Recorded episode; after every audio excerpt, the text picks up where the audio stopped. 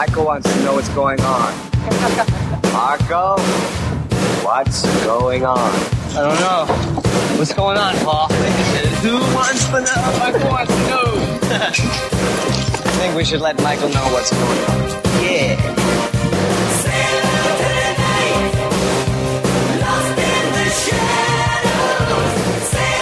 Break out the saxophone and the body oil. It's now playing's Lost Boys retrospective series. Just so you know, if you try to stop us or vamp out in any way, then I'll stick you without even thinking twice about it. In preparation for Lost Boys The Thirst, coming direct to DVD this fall, our Lost reviewers Jacob, Marjorie, and Arnie will be watching and reviewing all three films. We're dedicated to a higher purpose. We're fighters for truth, justice, and the American way. These podcasts will be spoiler filled and may contain objectionable language. Listener discretion is advised. Now you know what we are. Now you know what you are. You'll never grow old, Michael. And you'll never die. But you must feed.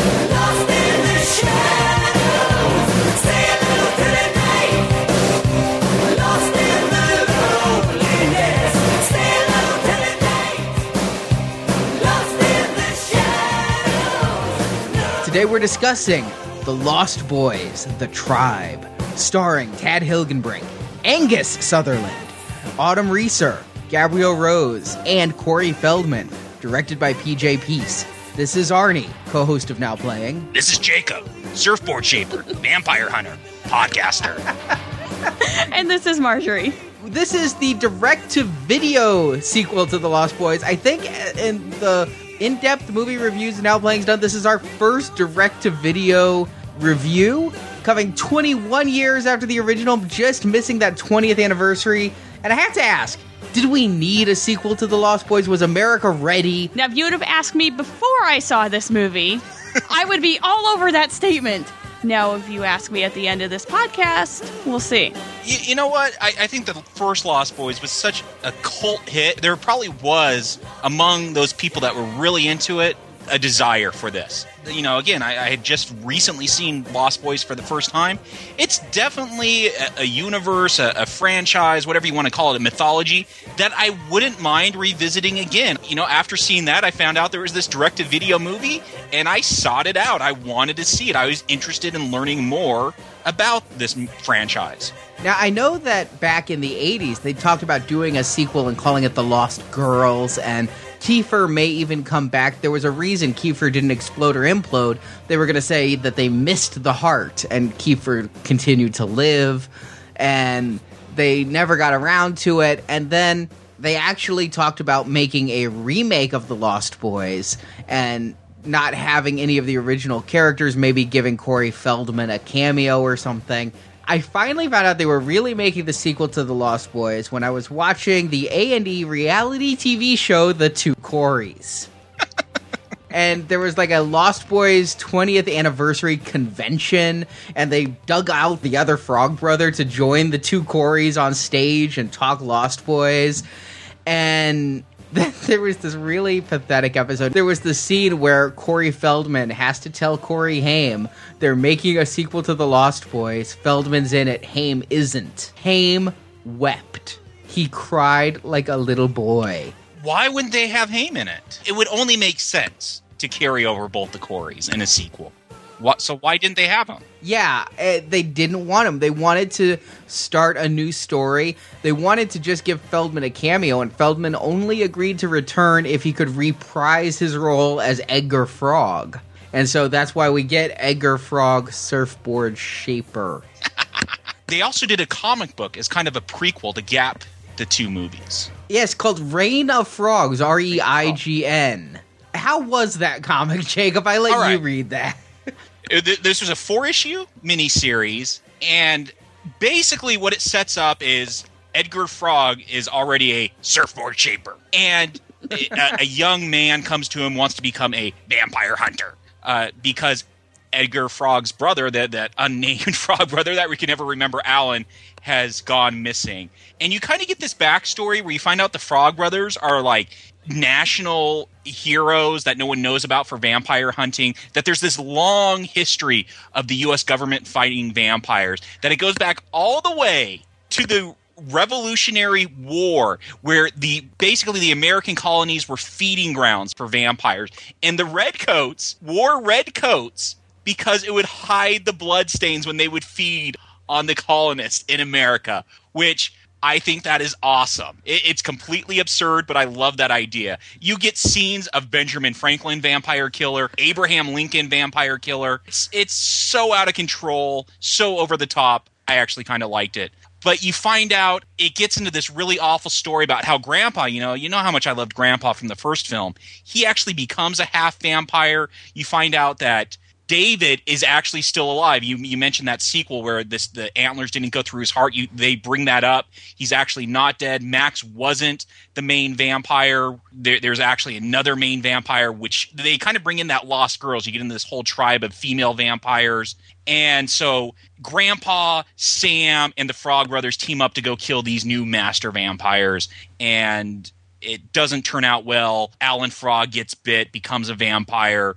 Grandpa dies, and then it just kind of ends. And the half the last issue, cuts away to the surf Nazis from the first film, and you find out that one of them survived. And he crawls into the ocean to get away, and he becomes a vampire, becomes a half vampire, and feeds on a great white shark and that is his first kill that turns him into a full vampire and then he creates his new tribe which is where we pick up Well, I guess that leads into the plot summary for the Lost Boys, the tribe.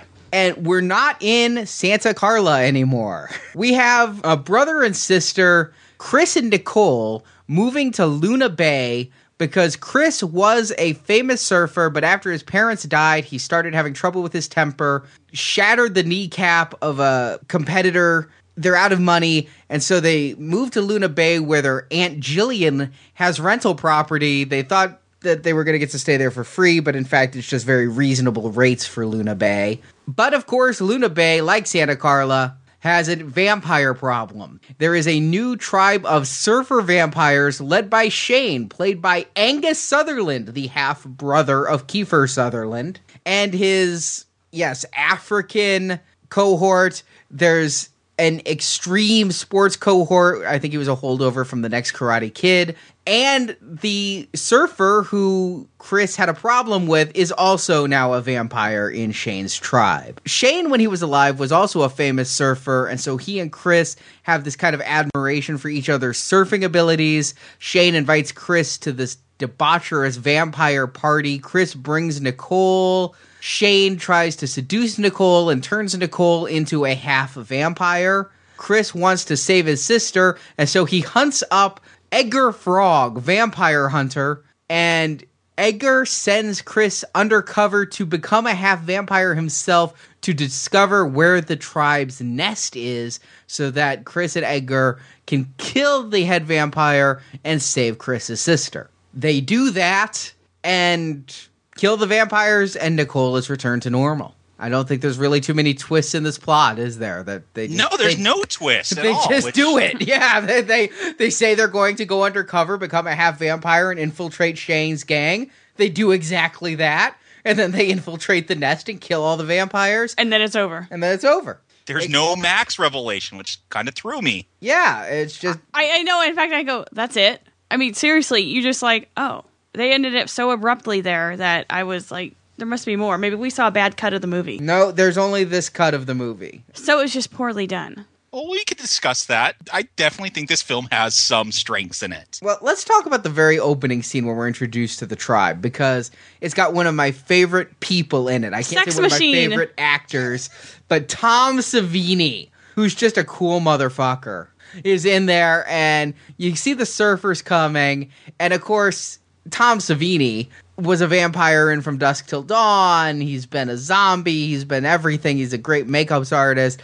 And so you see the surfers on Savini's beach. Savini vamps out. There is a twist here. The surfers are also vampires and kill the Tom Savini vampire. And I was like, Tom, what are you doing in this movie? I, I was hoping he was like the head vampire. He'd come back at the end. I mean, they behead him early. But when I first saw him, I hoped he'd be a bigger part of this movie. But this is just a cameo. It was wasted. One thing about this opening scene, it kind of sets the tone for this movie. You know, you get these surfers, they're coming in over the gate, and it just seems like you know, th- I, am sure this dialogue wasn't scripted. They just said, "Hey, jump over the gate and sound tough," because like every other word is the F word, and it just seems like poor dialogue. Just hey, let's do some improv and act like tough surfers. Are we supposed to think that Shane in this movie is one of the surf Nazis from the original movie? That's yeah. And I, when I was watching this film, because I'd seen it before, and then I read the comic and I watched it again, and there's this very I don't even know if you hear it when you if you're not listening for it, but when you at the opening scene, you get these surfers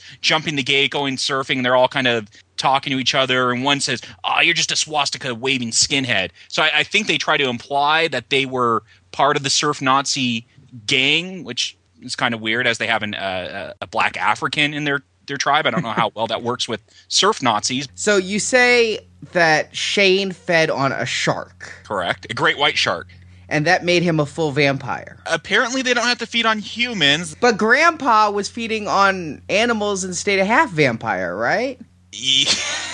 There's problems with this comic book. I, I think it's best not to take it into continuity. Maybe because he killed the animal first and it wasn't a live animal, it didn't turn him into a full vampire it doesn't make very much sense at all. But yeah, I, that's what we're supposed to believe is that this new tribe was created from a survivor from the surf Nazi attack in the first film. At least if you go by the comic book, that's what you're to believe. I hate it when they do that. you know, I, I really hate it. Stuart mentioned when we were talking about the Alien versus Predator comic books carrying on the story of Ripley. I hate it when they try to do these really tenuous ties and kind of kill off some of your favorite characters, killing off poor grandpa. And... Well, they keep David alive though. He never dies in the comic. He just kind of disappears, and you don't know what happens to him. If Shane was the vampire from the first movie, and Chris knew Shane from the surfing circuit, wouldn't he have looked at Shane and gone? You look really good for your age, or something. I mean, if 20 years have passed since he was human and could last surf, I don't think the surfing circuit goes at night. That's true true. Yeah, that that makes no sense at all. they got some timeline issues with this film. I didn't even that. that yeah, maybe. You know, no, there's really, no way to make that work. No, none No at way. all. Unless Shane was just turned. But if Shane was one of the original surf Nazis, it does not work. The other surfer vampire, I, I don't even remember his name. Was Johnny. he- Johnny? Johnny. Johnny really was an anachronism to me because these vampires are extreme sports motorcycle riders, right? But yet Johnny keeps whistling Hall of the Mountain King from the opera by Peer Gynt. Why is he whistling Hall of the Mountain King and it never comes up again? He doesn't even whistle it in his death scene. because he is an erudite vampire. He really is. I, I don't know too many surfers who are listening to Edward Grieg's opera. Uh, then again, I don't know too many surfers, so maybe they all do. I, I kind of equate them more with punk music than Edward Grieg. Yeah, I kept wondering that because I that piece of music I had to memorize that to play on the piano for a piano recital when I was young, and I kept wondering like, what, are they trying to bring up some theme from the? What the hell is going on? You know, like with Die Hard with Ode to Joy, like that's throughout the entire film. That it's a very strong theme. Here they drop it down a couple times and it disappears for the rest of the Yeah, film. it's never even in the score. I- I- If it had been in the score uh. during his fight, I would have so gone with it because, like, if you've seen Needful Things, they put that in the score in such a powerful scene. It's a great piece of music. It's nice and gothic and actiony. But no, he just whistles it a couple of times. It's royalty free. They could have stolen it. It's it's public domain. And the other thing is when he goes and picks up Chris to take him on his extreme sports ride, he's driving this like gangster car from the 30s. I noticed that. like what the hell? These guys are extreme. There should be like a, a Lamborghini or something. No, Well, no, no. maybe- Don't they drive around in like the VW things? Or and how about an, uh, an SUV of some sort or a Jeep? Something extreme. we know these vampires aren't that old. You know, with with the first Lost Boys, we weren't sure how old David and them all were, but here we're kind of guessing they originated from the surf Nazis from the first film. So they're they've been around, you know, if they were in human years, they maybe be 40 or something. I mean, they they haven't been around that long. If they had been around since the 30s, yeah, maybe they really dug that style or something, so they kept it. But that's not the case here. Well, we could ignore the comic book because it wasn't very good. So if you ignore the comic book, it could work. Or from looking at the sales numbers of that comic book, a lot of people did ignore it. But yeah, I I don't think about this film too much. You're you're, you're spending way too much time thinking about it. At least for me, it just, just said, "Hey, this is a direct-to-video DVD. This is not coming out in theaters." There just wasn't that quite the level of attention paid to things like dialogue in this film. Or acting. Angus Sutherland has Oh, nothing on his brother. My God. I realized he was only hired for his last name and to try to give us some kind of tenuous tie. He looks nothing like Kiefer, by the way. Nothing. Like you know, and he wasn't even really he wasn't acting, so we can just throw that off the table. But it wasn't even reciting the lines. It was like he was a news anchor that lost his soul and was just randomly reading the teleprompter because there was nothing in the delivery. It was just so it was beyond dead. I can't even describe it. It just his inflection was in weird spots and hopefully he's not going to be in any more movies. I hope someone he is still working, sadly. it's that last name. But can you really fault him with the acting? Is there any good actors in here? No, no. Well- I mean, everyone's pretty bad.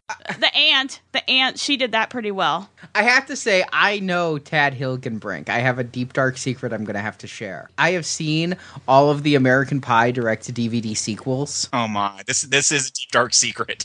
where Tad Hilgenbrink plays Matt Stifler, cousin to Steve Stifler. I kept wondering. I'm like, is this the guy who played Stifler? when I watched American Pie Presents Bandcamp, I was actually Oh, shocked man. that they were able to get an actor who could embody Stifler as well as Seann William Scott did. But he's got the face, he's got the teeth, and now, unfortunately, all I could see when he'd make, especially any kind of like facial expression with a smile in this, because he's got that toothy smile, I just kept thinking Stifler. It's because he always looks like he Boys. smelled something bad. You know, going with the American Pie direct to video thing, a lot of this reminded me of. I- I'm not like you, Arnie. I haven't delved that dark into my soul to watch those movies. Well, you can be the uh, newbie on the American Pie retrospective Oh, series. Yay.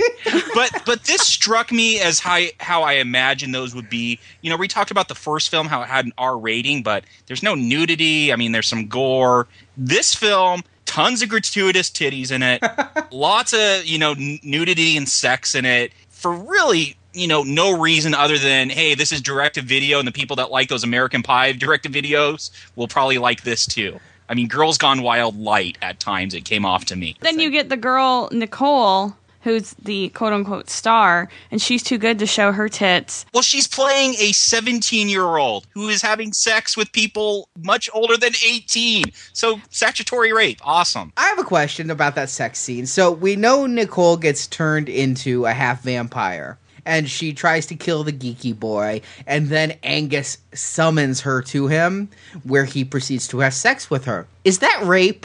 If you hold somebody in your thrall, is that rape? Uh, Like I said, we know it's at least statutory rape. Yeah. the whole, and, and we talked about this with the first Lost Boys, is that they can change your perceptions, and you get a scene early on where he takes a dead rose and makes it look like it's alive. At least that's how I read that. yeah, it, it was like a horrible ripoff of The Bachelor. Well, it was just lucky he keeps dead roses around Yeah. whenever he needs to do that. Now let's talk about the gang of vampires, the tribe. On the original Lost Boys, we talked about vampires being sexy. Who are these vampires sexy for? Not me. I, I'm I'm not questioning my sexuality with with any of these vampires. You know, Is it like 17 year old girls and old ladies with cats? the the very first vampire to die, uh, Lisa from The Shower, played by Monica Delane. Yeah, she's fucking hot. But you know what I'm saying? We talked about the sex appeal of vampires. So one thing, I mean, Twilight is a very seductive movie. It's high in sexual overtones, even just seeing the trailers. And this one, I don't think, other than the weird incestuous relationship, that there is a lot of, Yeah, I have to. and I guess the girl on girl action, but yes, yes. there was the vampires weren't seductive no, unless and- you're an extreme sports douchebag fan. I started to get really irritated because I think that they ripped off another movie with this and just pr- transplanted the vampires into another movie. Lost Boys. No. Oh. No, a- another movie from that time period that is just phenomenal. Another Surf Boys. Another movie. Surf Boys movie. I kind of thought that they took a lot of the story and plot from Point Break and just made them vampires instead of dead president bank robbers. Mm, I, I think the only. I mean, well, yeah. There's they surf. What? a- They're not robbing banks. So you've got this cool group of surfers that everyone wants to hang out with in this beach community. One guy, now he's not a cop or anything, but he's there with this other girl. The vampires or surfers take the girl, force him to do extreme douchebag sports in order to get the girl back. Okay, okay. I, see- I see what you're saying. Yeah, there's. Yeah. And he has to infiltrate the gang and kind of go pseudo Uh-huh. undercover, even though the gang kind of suspects that he's there to tear them apart. It, it's kind of there, but poor Tad Hilgenbrink will never come back from this statement. Tad Hilgenbrink is no Keanu Reeves. Oh, so sad. I I 100% agree. the scene where they go and Nicole's already in the vampire's lair, and then the other guys come and get whatever Chris and make him do like the night surfing on the rocks, and he's like, "Oh, it's so dangerous." It's very much like the whole scenes in Point Break where they make Keanu Reeves go and do the surfing out of the airplane in order to get it's Lori. skydiving when you're surfing Whatever. out of an airplane. But then they go and surf underneath it. But and then they go get Lori to get Lori Petty back. Very similar. And I really thought somebody watched Point Break and thought, wow, this would be great, but with vampires and no bank robbing. You know, the the first Lost Boys was a comedy horror, so now they're going for a sports horror movie, perhaps. Yeah. Well, they definitely tried to play up the comedy, including slapstick, where they have the vampires like disemboweling each other for fun because they know it'll heal. I kind of like that. I'm I'm just gonna put it out there. Like at first, I'm like, oh, so they're just gonna mur- straight up murder someone. This is kind of gratuitous, and then you find out he's a vampire. It's like, guys, why are you disemboweling me? I, I don't know. I kind of thought that was funny. Yeah, well, did you notice? I think they did more ad libbing because he's like, "Your blood's squirting all over. You're a squirter, man." Here's the thing: that kind of comedic idea robs them of their menace and makes them seem more goofy than dangerous. The first Lost Boys had humor, but the vamps themselves were never goofy, other than Alex Winter's hair. Well, here's the thing. I I I thought these vampires were different. You know, the the first film they were much more of the horror villain type vampires, and as badly as the dialogue was delivered in this film, I actually thought these vampires. Yes, they have this skewed sense of morality. yes, they are eating people, sucking their blood, murdering them. Yeah, that's a skewed sense of morality. But it's a food chain. but but no, but but in some way, like this really bad monologue from Angus Sutherland, uh, he's somewhat benign. You know, here's Nicole and Chris's last names are Emerson, I noticed that, and Arnie didn't. and it's hinted that their parents died in an accident, and this is kind of brought up in the comic. It's never really developed that well. I was hoping that the comic would tell us if they were related to Sam. But yeah, it mentions that Michael and Star were killed in a car accident. so they were Michael and Star's kids. Yeah, that's that's what they're trying to get at. Oh, they did it very poorly. Yes, they did. if this was a well done movie, this would have been much more powerful. But they're they're trying to say, hey, you guys have dealt with loss in in your life.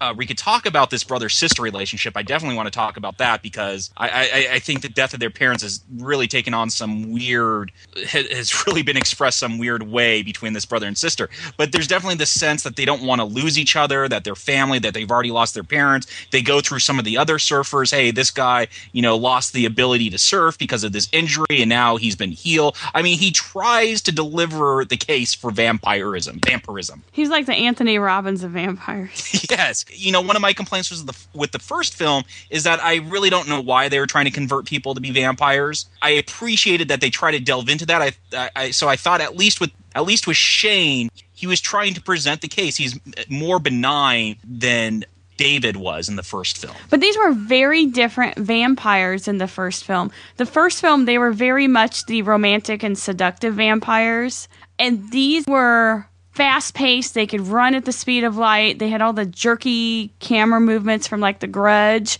Totally different vampires. But the the first Lost Boys, they did have the super strength. They were ripping cars apart. But this one, yeah, they did add the super speed, and I think that was a direct nod to Twilight. They wanted to create some connection with that. Well, it would I'm make glad sense That's the to. only connection that. Yeah, I, I, I'm glad that's the only, as far as they went, but I think that's why the super speed was in there. The other thing, though, talking about how these vampires compared to the last ones, we talked in the last podcast about how Joel Schumacher really wanted to leave the characters as attractive. And when they vamped out, it wasn't so much makeup as it was acting, and they acted more vampiric and things and did some subtle makeup stuff. Here, these are some fugly vampires. They don't even look like the same species. They're as- not model looking, and I definitely agree that there are different species of vampires. I'm pretty sure that there are different species. They're a different genus. Yes. Perhaps it's because the master vampire Shane first fed on a great white shark. perhaps it's like alien. Oh, I'm going to piss Stuart off comparing this to aliens, but perhaps it's like aliens. Depending on what kind of animal the alien gestates in, they take on those characteristics. Oh god. So did he eat like a bad actor? perhaps the shark had eaten a bad actor, and he Yeah. consumed that too when he consumed the shark. Because dear God, I, still. But but Arnie, there's a lot of things aesthetically. I mean, we talked a lot about just the aesthetics of the first film, how it was very authentic to that time. This doesn't feel authentic to 2008 or 2007. Oh, they're playing Call of Duty. Yeah, yeah, they have their extreme sports with the Xbox and All I could think of when I saw those guys was Harold and Kumar and the Extreme guys. They just kept going extreme. exactly these seemed like characters and the aesthetics of this film seemed like the aesthetics out of a team sex comedy it didn't seem like real life as did the lost boys Se- that actually seemed like it was really 1987 You're right. This feels like it's actually Vancouver on video. Well, and you got the sense that these these guys were a little bit older. Whereas I honestly, when I saw the Lost Boys, the original movie, I thought that David and them were maybe late teens. Like They were teens. yeah, They were all like and 17, you had 18. you had this like vagabond group of teenage vampires, and here you just got some stupid surfer guys, probably in their early twenties, stealing people's mansions. no th- there's not the level of depth as there was in the first film it, it, it again you you you knocked uh Tad Hilgenbrink's acting, saying he's no Keanu Reeves. I'm just gonna say PJ Pesce ain't no Joel Schumacher. You know, I had to look up PJ Pesce's oeuvre, and he hasn't worked much. Most of what he does is direct to video shit, like Smoking Aces 2, From Dusk Till Dawn 3, Sniper 3, and some TV work like an episode of Tremors the series. So, Yes. yeah, he he's a hack. He's he's terrible. And you know what? I got to say something here. The humor in this movie when they try to mix the comedy and the horror, it's the wrong type of humor. And again, I'm not a Joel Schumacher fan, but man was he deft at inserting the right kind of humor and giving it the right tone in the last movie and making it what was funny was the reality colliding with this vampire world. And what was funny was Feldman not realizing he's supposed to be funny. Here, the way it's written might have worked, but it requires a deft hand and PJ Pesce didn't pull it off right because it's not the right type of humor. It's the slapstick, extreme humor that you would find in an American Pie film up against the horror. It makes the feeling of the movie so inconsistent. What's great about some comedy in a horror film is you can be scared and then you laugh and you're kind of relaxed and then it scares you again. Here, it's just such an up and down roller coaster that all you do is feel kind of numb and just keep thinking the horror isn't scary, the comedy isn't funny, and this sucks. I kind of like some of the comedy in here.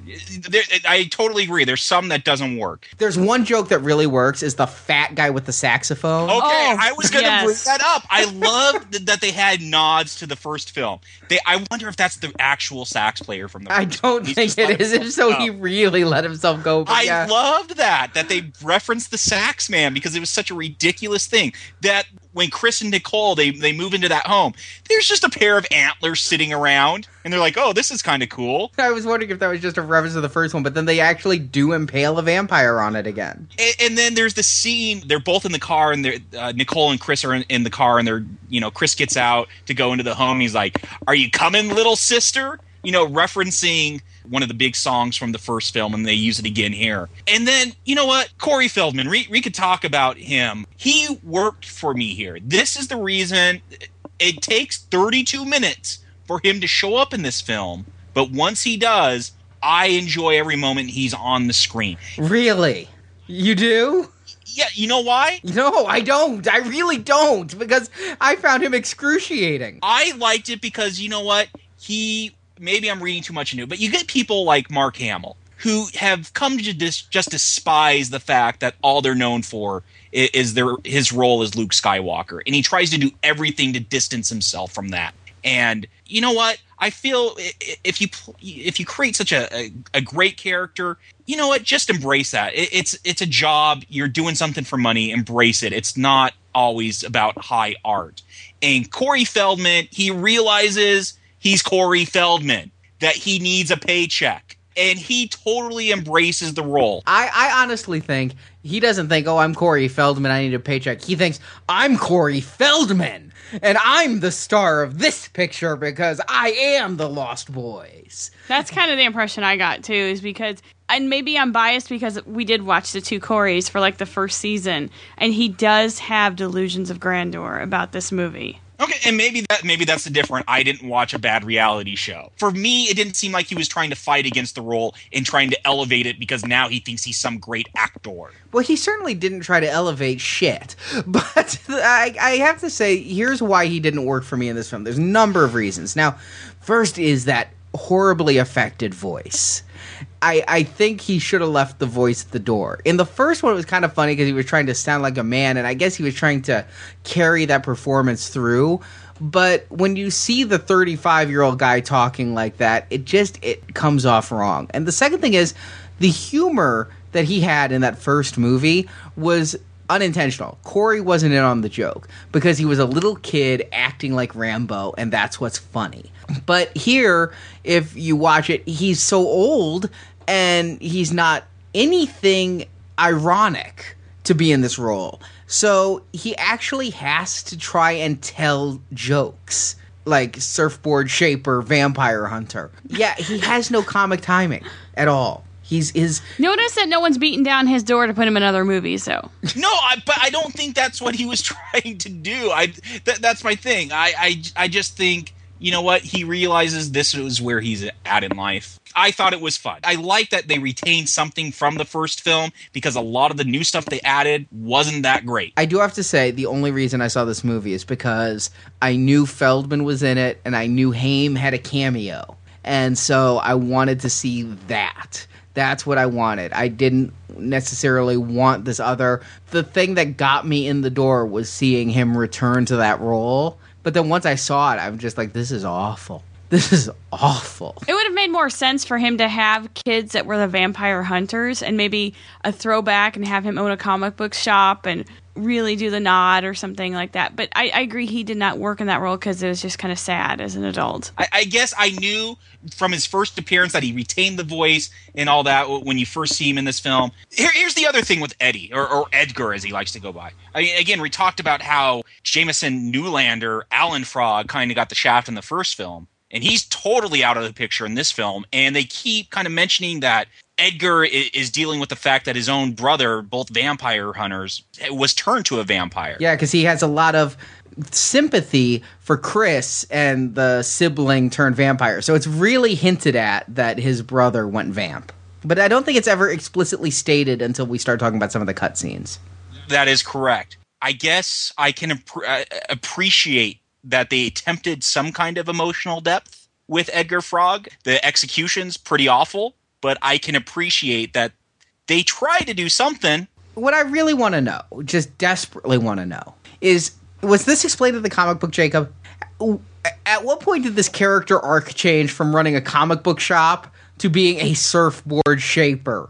I was totally wondering that. I, I actually, I'm like, what happened to the comic? Because I didn't even know this was in a different uh, Luna Bay in a different location until like halfway through the film. Until they finally mention it, I just assumed it would be in the same. And I'm like, where's the comic book shop? Why? Like, I, I thought that was part of the charm is that you took an industry completely based on mythology and gave it a hint of truth. And that was part of the charm of that first Lost Boys. And here we're doing the extreme sports thing. You know, we had our motorcycle chases, and, and now he's a surfboard shaper. It's just too convenient that this tribe of vampires is surfboard people. Chris is a pro surfer. Who wants to become a shaper, and Edgar's the only shaper in town. Yeah, that's just too convenient. I would have preferred Edgar having a comic book shop next to the surf shop or something, you know, or something like that. Some other way of him coming into the fray. Having him as the surfboard shaper was stupid. It was just really dumb.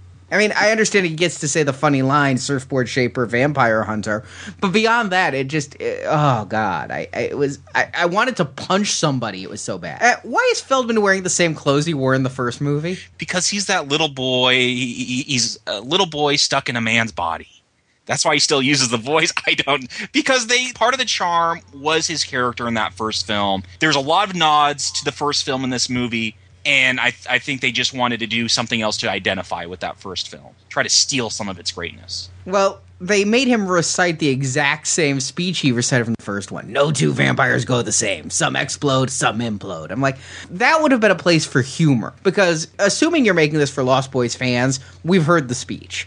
So this is the time when you kind of mix it up and have like Chris having some kind of ironic reaction to that speech that we've heard so many times watching the first movie. Or, or, or, or some reference, you don't know why they die differently. Didn't your uncle tell you anything? You know, referring to Sam or something. You know, That Yeah. would have really tied it all together or something. Because that was missing. Do you guys feel that this was made for Lost Boys fans, or do you feel it was capitalizing on the sudden popularity of vampires?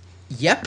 and, and the Coreys. I mean, they, they they came back. They they had a sudden resurgence in pop culture with their show. So I, I think they were trying to satiate both crowds: people that had just found out about the Coreys, the Tw- Twihards, and the Lost Boy fans. Truly, this is the last Corey and Corey film. Mm-hmm. But we'll talk about Corey Haim at the end. okay, this is just camp. It's not, you know, The Lost Boys, you could kind of approach as a serious movie. There's a lot of depth to it. This is played off as camp, especially when Corey gets there. So, yeah, I laughed. I laughed at all his stupid one liners because they were, they were ridiculous. But I, I, you know, I thought he had some funny one liners. I think in a different actor, they could have been funny, but Feldman has the comic timing of a turtle.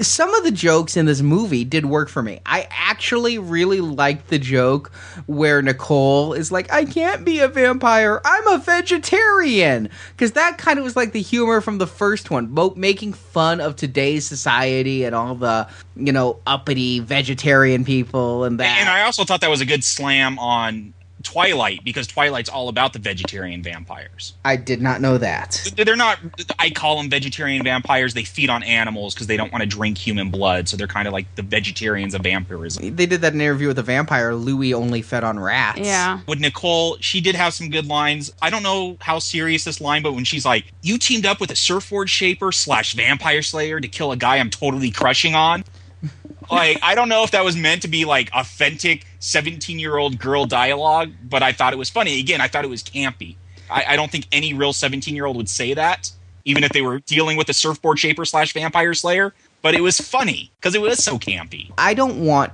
dumb movies. I don't. I don't want a movie that is like reveling in its own stupidity. I don't want to watch Jackass the movie. I want something that's a little bit smart with what it does and a little bit satirical. And you know, when you get lines like uh Corey Feldman fires a holy water balloon at a vampire and his head explodes and Feldman goes, "Pop goes the weasel." i laughed That's that would only be funny if the vampire he killed was played by Pauly Shore. I, I totally thought that when I saw that too. But here, you know what?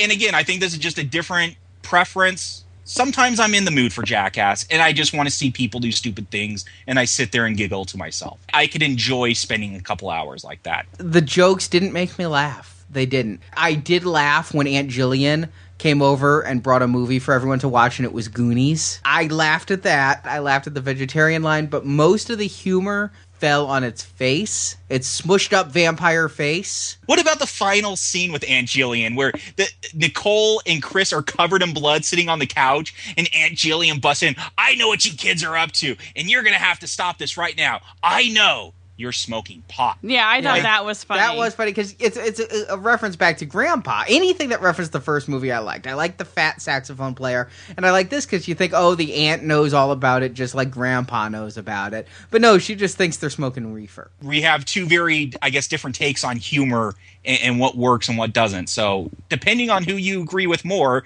uh, Marjorie and Arnie's reviews or mine, I guess that will match your opinion as a listener.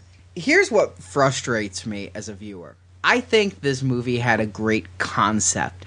I loved the thought that this brother sister relationship was so tight that when the sister becomes a half vampire, the brother is willing to risk his life and become a half vampire and infiltrate the gang. And, you know, oh, I'm probably going to get way too deep for Lost Boys, the, the tribe, but it like had a heart of darkness type of concept to me. Like he had to go deeper and deeper into the depths of his own soul and how far would he go? Would he sacrifice his own soul and become a vampire to save his sister and all of that but it just it plays out so cheesily. I was frustrated by this movie and jacob you know this story. You've made fun of me saying i'm i write lost boys fanfic but I, I i'm a writer and i saw this and i love the heart of darkness vampire concept so much but thought it was executed so piss poorly that I'm like, I'm writing my own goddamn vampire novel, and I'm gonna take what was the gem of the soul that was good of this, the concept of the heart of darkness vampire, and running with it. And now that I've spoiled it on a podcast, I'm gonna abandon that project and somebody else can steal it. But you know, that was a nugget that I thought could have been such a good story. I thought the first Lost Boys movie had a good story. I thought this had a good idea that was executed poorly. But the problem that you got was you didn't get enough backstory and it required homework, which I hate that my movies require homework. Since I didn't read the comics, I didn't know that they were supposed to be Michael and Star's kids, and they just kind of glossed over all of this. And I caught the Emerson thing, but I just thought maybe it was cousins or something because they never really mentioned it. And I think that they spent way too much time on crap before the first 32 minutes, you said, before Edgar Frog showed up, building up with like hardly any vampires. And it was just a whole bunch of and worse, nothing. hardly any kills. Yeah. There is such a long period of this movie there nobody is killed. In the first movie, we talked about how it was a build up and you didn't see the vampires but people were being killed. In this movie, you start with the Tom Savini kill. He's not even a human. And then like an hour and 15 minutes goes by before finally they slaughter some beach bimbos. I thought that was awesome too because there's one scene where Chris kills one of the vampires and the gratuitous blood coming out of his mouth is just goes on so long and It you was like The Exorcist. yeah you can't believe it it just keeps going and going and it's so such volume coming out that it was awesome Artie, I, I I think we're similar. We, we both, you know, have studied writing, enjoy writing, and yeah, I watch this and I see a much better film in the the bare bones of it. You know, the like you said, the heart of darkness stuff. How far are you willing to go to save someone you love? And I totally agree. The execution sucked. No, I guess pun intended, since it's a vampire movie. But you know, it's kind of like going back to our my when I first showed up on now playing with the Saw films. I admired the ambition some of those films how even though I didn't ultimately recommend them, I could admire a movie because of some of its ambitions. And I, I guess where I fall on this, there was enough here. Yeah, it's a campy B movie that has some decent ambitions that it, it tried to succeed at, but I ended up having fun with it. And, and so s- some of those flaws, not all of them, uh, this, there's a lot of bad with this movie. There's a lot, but uh, it, it didn't bug me as much as uh, it might with some other films. I just looked up this writer to see if maybe the writer had a good idea and it just didn't have the budget or the director, or if the writer just sucked. And the writer does suck. Um, I, I he, don't. he, he if did. he's doing Tremors television shows, I no, that's the director. Oh, okay, the writer. He did this horrible movie I wanted to like called Clive Barker's Saint Sinner. He did uh, Man Thing, the Marvel comic uh, movie, and he's doing the upcoming Lost Boys: The Thirst. So, uh oh. So we could probably just replay this, and it's probably going to come along similar lines. Now, you said you wanted to talk about the relationship between the brother and sister. I kind of wondered in the back of my mind, especially when he says, Come on, little sister, if, like, the writer just listened to that song and is like, I'm going to make that song the essence of the next film. Because this entire plot could kind of be summed up by the Cry Little Sister lyrics. Yeah, you brought up in the first podcast. Hey, was there some incestual undertones to this song?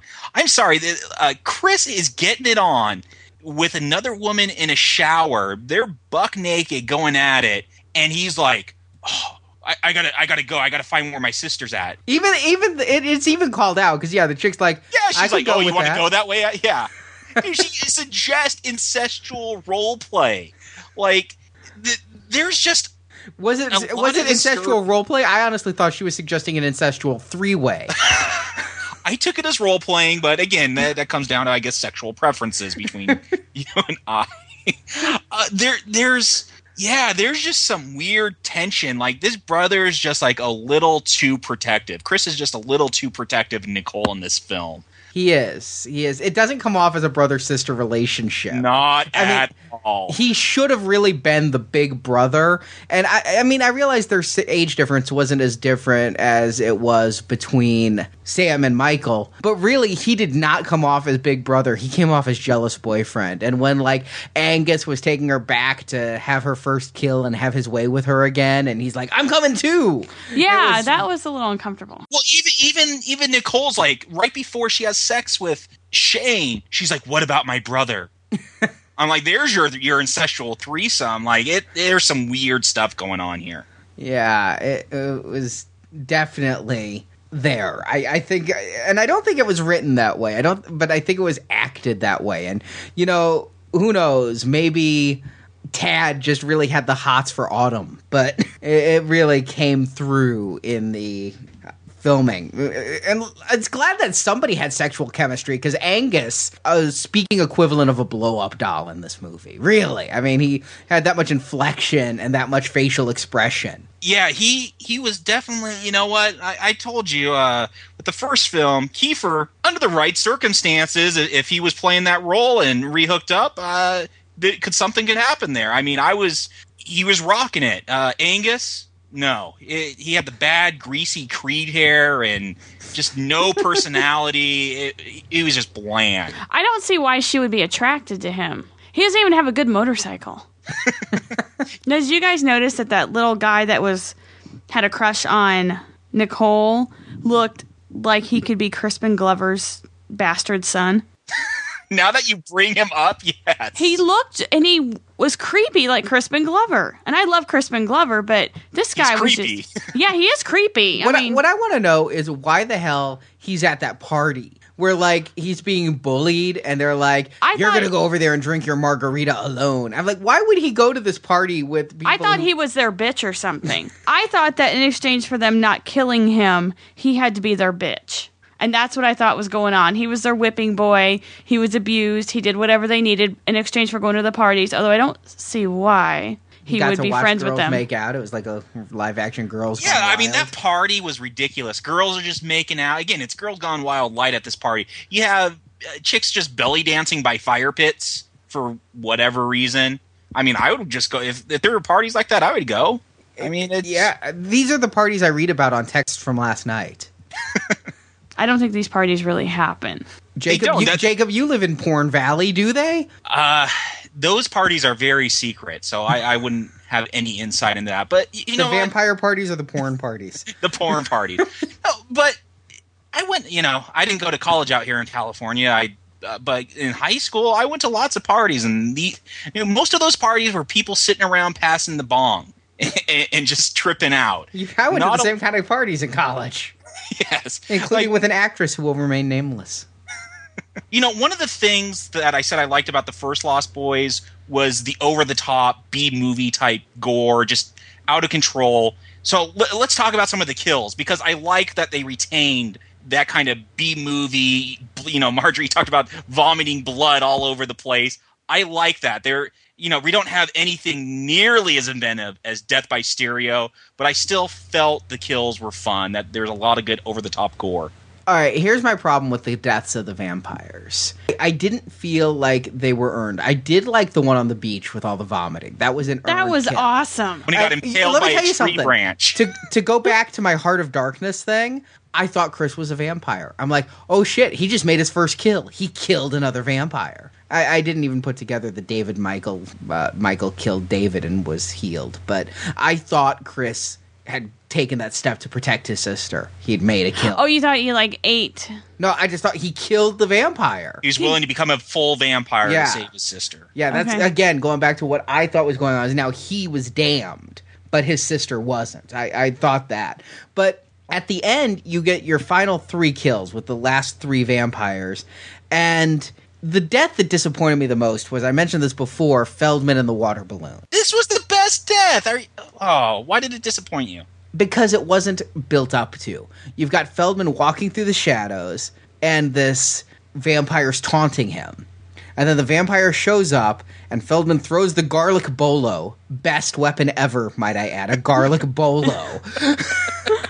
and I, I- he pulls it out. He goes, You know how to use this, right? And I'm like, It's a garlic bolo. And then Chris is like, I don't even know what that is. It's a garlic bolo. I'll keep it. He throws the garlic bolo, and it misses. And the vampire says something taunting, and then Feldman shoots him in the head with the water balloon. I wanted more of a fight. If you're only going to fight three vampires at the end, look at the first Lost Boys. All three of those deaths had a good fight. Sam shoots with an arrow, and the vampire gets back up, and they talk shit, and then there's death by stereo, and the death is prolonged. And the vampire comes in and starts screaming at him, and then Nanook kicks him into the tub. These are deaths that happen in the end of an action scene. This is a vampire standing there talking smack, dodging a bolo, and then his head explodes. I wanted more of a fight there. The way we kind of got between Chris and the African guy, they're kind of going back and forth about who's gonna die. I wanted more of a fight before the head exploding. I like the head exploding concept. I just wish it was more earned. Here's why I like the scene. You know, I talked about the comic and how I kind of like absurdity. I mean, the idea of a holy water balloon, I think, is pretty awesome, especially when you're going to fight vampires. I, I like the fact that it's not just a holy water balloon, but that he has a holy water balloon launcher, like a grenade launcher that he uses. Like, I, I kind of like the absurdity of that. I liked how it was just a sudden death, too. You know, yeah, I agree. There needs to be the more prolonged fight. And it was just a shock. All of a sudden, this vampire's head is blown off. It reminded me of the scene in Raiders of the Lost Ark where Indy's going up against the swordman who's doing all these fancy flipping the sword around, and Indy just pulls out the gun and shoots him. And, and it's it's just so sudden. It just shocks you. Like what what just happened? That's why I like that. that worked so well in Indy because again, it was kind of built up to the swordsman doing all these moves, and you're thinking, "Oh shit, Indy's fucked," and then Indy shoots him, and it's great. But here, the vampire's just standing there. I wanted more of a fight. The other thing is, Indy fought a lot of people in Raiders of the Lost Ark. We have three vampires to fight at the end of this movie. There's not even a twist ending where there's a bigger head vampire than Shane. So it's like I wanted it to be protracted more. I wanted the fight to give Feldman more danger. And not, I don't even know if he ever saw the same screen as this vampire. They're never on frame together. They might have never been on set the same day. Maybe Feldman was, you know, off performing in concert his Megaloman song that day. But it's like you never see the two of them together. And also, I the head exploding was funny. I it is absurd. I think I would have preferred kind of a callback to the first one, though. If you were hit in the face with acid, your head doesn't explode; it's going to melt. I would have liked an, a, a nice melting sequence like the first one. Arnie, no two vampires die the same. Some explode, some implode. That's why I was able to go with his head exploding because they already set up that line. Point taken, point taken, and that's why the one earlier explodes too when she's impaled on antlers. She turns to stone and then explodes. Yeah, that was just really like really odd. weird. But it's I, I did the same thing. Marjorie Yeah. turned and said, "Why'd she turn to stone?" I'm like, "No two die the same." So some turn to stone and then explode. Everything can be explained away with a line from Corey Feldman. I think that when Chris is fighting the African vampire and they have this big brawl and there's that drill there. I don't know why the vampires are doing mining operations, but there's a stone drill there. I at least felt that was earned because the drill was set up. You see the drill the whole time. You know one of them's going to get hit by the drill. It was a fight that went on for a couple of minutes. I felt that was a really satisfying death. Yeah, and I like the fact that they linger on him because it's not just the the drill impales him, but that he slowly melts too which again, I, I liked the gratuitous gore and violence. Uh, I know that's not everyone's thing, but I felt it worked in this movie. But then we get Chris facing off against Shane, and there's something that really bothered me about this scene. I do love the fact that it's Nicole who kills Shane. I, I like that shock. But what pisses me off is Shane owns Chris, and that's owns with a capital P for all you internet people. uh, but Shane has Chris down and is pummeling him in the face, and I'm thinking, you know, we've seen vampires disembowel each other. Shane has been a vampire for a while. He should know punching a fellow half vampire in the face ain't gonna do shit. Yeah, I wonder why he just didn't go straight for the ripping out his pneumothorax. I mean, why didn't he just go straight I don't for think that? I don't think either Angus or his character Shane know where the pneumothorax Probably not. is. But I mean, you know, you understand? I mean, if I was a vampire, I'd be using my powers all the damn time. I would be like going across the room at lightning speed and two seconds flat all the time. Like I'm here, no, I'm over there.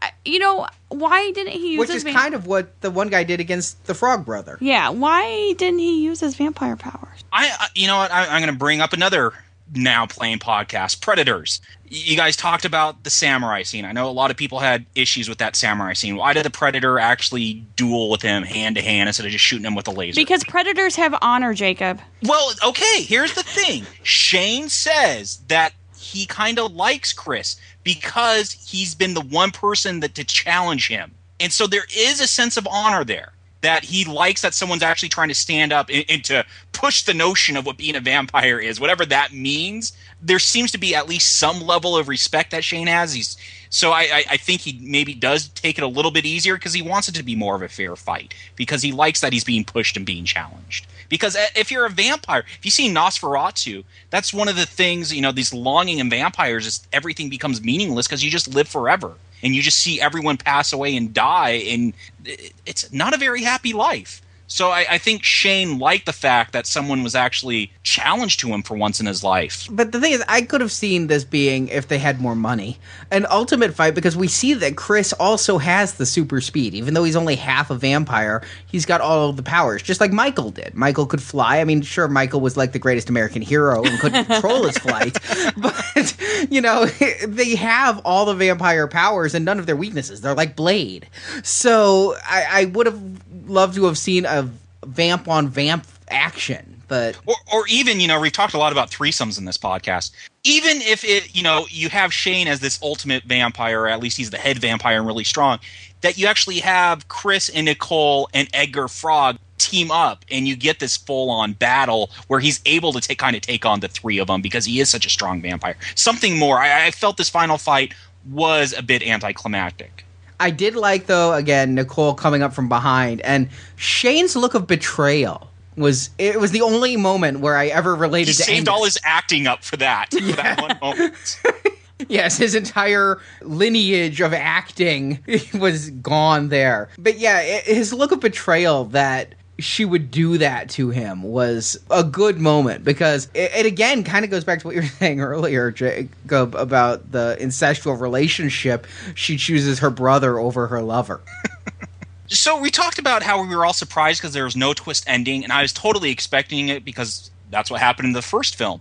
Did you guys think Aunt Jillian was going to end up being like the head vampire or something? Because I totally thought she was going to be the ultimate bad guy at the end. I wondered when I first saw this because I felt like there had to be more. Because again, uh, the ending felt anticlimactic. It felt like there needed to be a better ending than we got. And so I was like, all right, but I was trying to think what adults are in this movie. We kind of see the Minnesotan sheriff for a few scenes, and Jillian, she's the only adult in Luna Bay. The only problem is we saw her in the daylight when she's showing them their crap shithole apartment, and like the homeless people living in their backyard is broad daylight. If that had been a nighttime scene, I, I would have thought it more. Yeah, but they they came up with a reason that Max didn't show up, and when you know. Uh, with the garlic, and he had a reflection in the mirror. I mean, they came up. With, so I thought maybe they'd pull something out. They'd come up with Sunblock? something. Yes, SPF one million. So the credits roll, and I'm really disappointed. Although we did have a good laugh with Aunt Jillian, I wish she'd, you know, maybe have brought over Gremlins to watch too, or something. Maybe Dream a Little Dream or License to Drive. But Then the credits roll, but it's not over. The scene that I've been waiting for the whole goddamn movie finally arrives. Corey Haim is a vampire, and he and Edgar Frog are about to fight. I think that it would have made a much better movie if they had found it in their heart to put Corey Haim in the movie as the head vampire. or at least some revelation. Maybe Edgar overcomes his vampire bias to team up with him. I mean, something. Yeah, that would have been a wonderful thing as he has to work with a vamp to fight a vamp. Let me tell you something though. I was so excited for The Lost Boys 3 when I saw that scene. I'm like, they're going to give me the film I want. Feldman versus Haim. The closest we've Is that like Alien versus Predator? kind of the closest That would be awesome. they have to fight to the death. the closest we've ever gotten to Feldman versus Haim is in Blown Away, a 1992 movie with Nicole Eggert where they're both like fighting over the girl and trying to kill each other. Sadly, I'd like to think that you're pulling this all out of IMDb, but I'm pretty sure you know this all by heart. Exactly. But I want that. That's the Lost Boy sequel I want is I, I I want the Frog Brothers and Haim back together. I mean, I really would like to see Kiefer and Jason Patric come back, but you know, yeah, th- that's okay. not gonna Jason happen. Patric maybe because he's not doing much. Yeah, Speed 2 kind of put the kibosh on him. I mean, I realize we're not going to get back any of the big stars. I don't think Dianne Wiest is going to take a break from her Law and Order to do a direct to video sequel. I just wish that we could have gotten something that was more of a direct sequel and less of a tangentially related pseudo sequel that had one carryover character. Feldman versus Haim, where Haim is a vampire, is a movie I would pay a lot of money to see, especially now that he's dead. I guess I'd have to pay a hell of a lot of money to mm-hmm. some and he would have to be a vampire. But you know what? They didn't even do that for part three because part three was in production. I mean, before Haim passed away, so they they don't want to give us that. I don't know why they don't want to give us. That. Because kids today don't like the Coreys, Arnie. Their their Coreys are like Zac Efron and And kids kids today don't like else. the Lost Boys, so give it to the ones. but of they us who like do. vampires. Well, here, here's my question: Where this third film is going? Because there's two alternate endings to this film. Yeah, there are two alternate endings on the DVD. I had to watch them on uh, YouTube. So here, in in both both the alternate endings are pretty similar. It's it's Corey and Corey. They're meeting on a beach, and Corey Haim is Sam is not a vampire, and he comes to Edgar Frog and says, "Hey, I need you to give me some supplies. I need some steaks. There's there's someone coming." And you keep getting this mysterious shot of this hot rod zooming down the street, and you find out that this is Alan Frog, and he's like this badass Rob zombied out vampire in a hot rod with like blacked out windows with a little peephole or video screen so you could see where he's driving, which again, totally absurd, and that's why I loved it. That's what they set up is that Corey and Corey are going to team up to fight Alan Frog. And then in the second alternate ending, it's pretty much the same scene, except you see Corey Haim, he pulls down his shirt and he reveals that Alan Frog has already bit him and turned him into a half vampire. I like both those endings. What I like about the original ending that they did include is it it, it impl- all of these endings actually imply some bad history. Something went bad between Sam and Edgar and Alan, and I, I do like that. I want to know more about that, and sadly, I don't think I ever will. Yeah, so I don't know where this third film's going. If it's going to, I I know uh, Jamison Newlander is going to be there to present Lost Boys: The Thirst. So I don't I don't know if they're picking up those strings that they hinted at in these alternate endings or what. I'm I'm kind of intrigued. Though I am very sad that there is no Corey Haim, there is no Sam Emerson that will be returning for this film. even though he was around, they they didn't ha- include him. And I'm looking at the cast list, and this is very strange. It does have Corey Feldman and Jamison Newlander both back as Edgar and Alan Frog.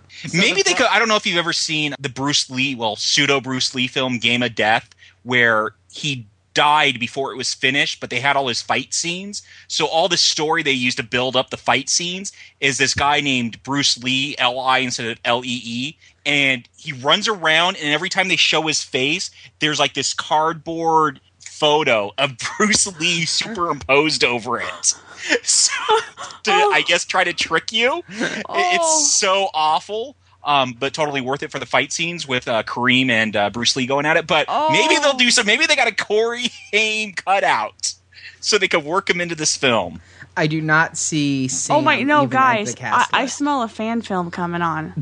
Because Jacob, you could play Corey Haim, and we could just get a cardboard cutout and paste it over after we film it. There you go.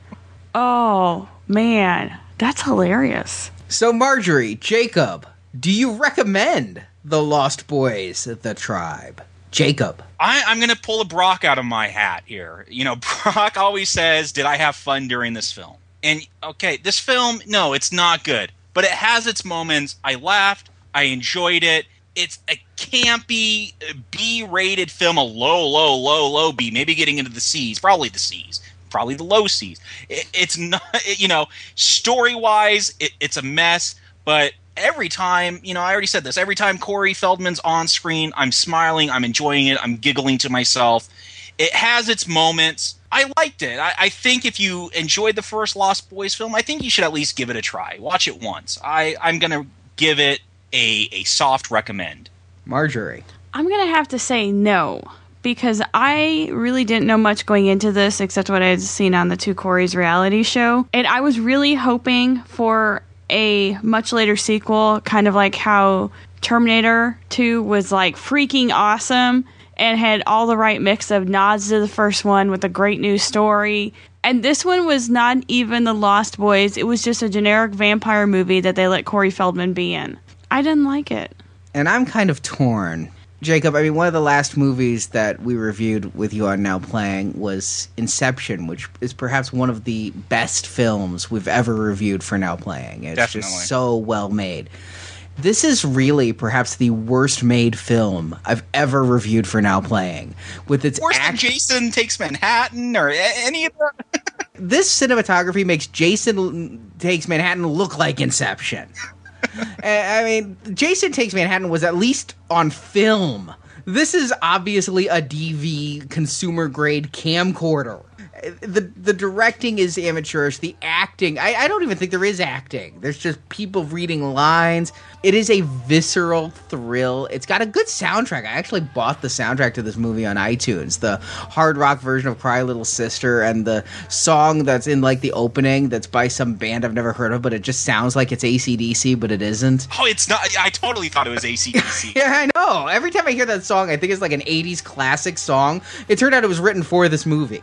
But it sounds just like a great period song. Nah, I just can't recommend it. I mean, this is. I, I can't decide if this is so bad it's good. It, it's just. It's so bad it's bad. It, it's got some funny moments to it, though. But I don't think after seeing this performance, I'll ever be able to say, yes, I recommend anything with Angus Sutherland in it. But I don't know if I'll have fun with our next movie. We'll see at Comic Con The Lost Boys 3 The Thirst. But we will find out. Marjorie Jacob, what does the Force tell you? What are you feeling about that film? I'm, you know, after this one, I'm kind of optimistic. If it's got what I liked in this one, uh, then I'll be happy. And if it builds at all off of those alternate endings, you know, with uh, Jamison Newlander all Rob Zombied out, I I think it could actually be a lot of fun. At least Corey will be in the audience with us.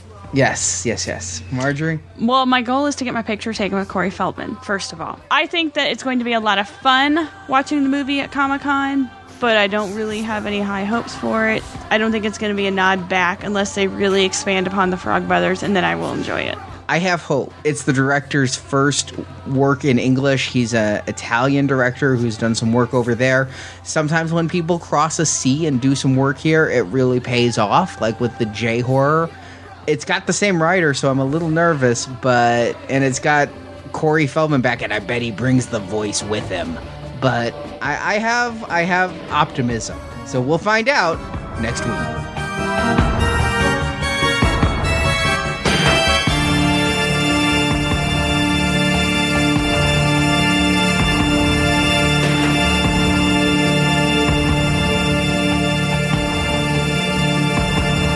Thing about living in Santa Carla I never could stomach. All the damn vampires. Thank you for listening to this episode of Now Playing's The Lost Boys retrospective series. Build a man a fire, and he's warm for a day. Light a man on fire, and he's warm for the rest of his life. Be sure to head to our website, nowplayingpodcast.com, and listen to our other movie series reviews, including A Nightmare on Elm Street, Friday the 13th, Halloween, Terminator, and more. I went to the website, filled out a couple forms, and clicked ordain me. If you enjoy Now Playing, please support the show. You can find a link to donate to the show using PayPal from our homepage, or you can buy Now Playing t shirts, coffee mugs, mouse pads, and much more at the Now Playing Cafe Press store. How much you think we should charge him for this? Support from listeners like you help keep Now Playing operating. And while at nowplayingpodcast.com, you can find a link to our forums where you can discuss these films, as well as links to our Facebook and Twitter pages, where you can read our movie mini reviews and chat with other listeners about the show. Just like one big happy family. The Lost Boys and all the Lost Boys universe contains is the intellectual property of Warner Brothers Pictures, and no infringement is intended. Even though you're a vampire, you're still my brother. Now Playing is a Venganza Media production, copyright 2010.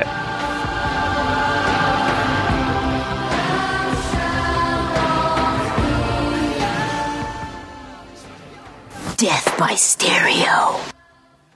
And I don't know if it's the difference between girls that would like this now versus girls my age. I don't think you, you got to stop bringing up Twilight seriously because well, no, no, no, but no. I thing. think she's onto something. Arnie, the, the super speed, the flash vampires, that's in Twilight. Oh God! Oh. And it, it's one of the things that made me like vomit a little in my mouth when I watched that movie. I and I, I don't think I got to explain why I watched Twilight in the first podcast. It was for curiosity reasons. I was not invested. I was interested to see what the hype was all about. That's the people. That's the only reason I watched Twilight. I- I- I've only seen I- the first one. I'll admit I kind of have the same curiosity.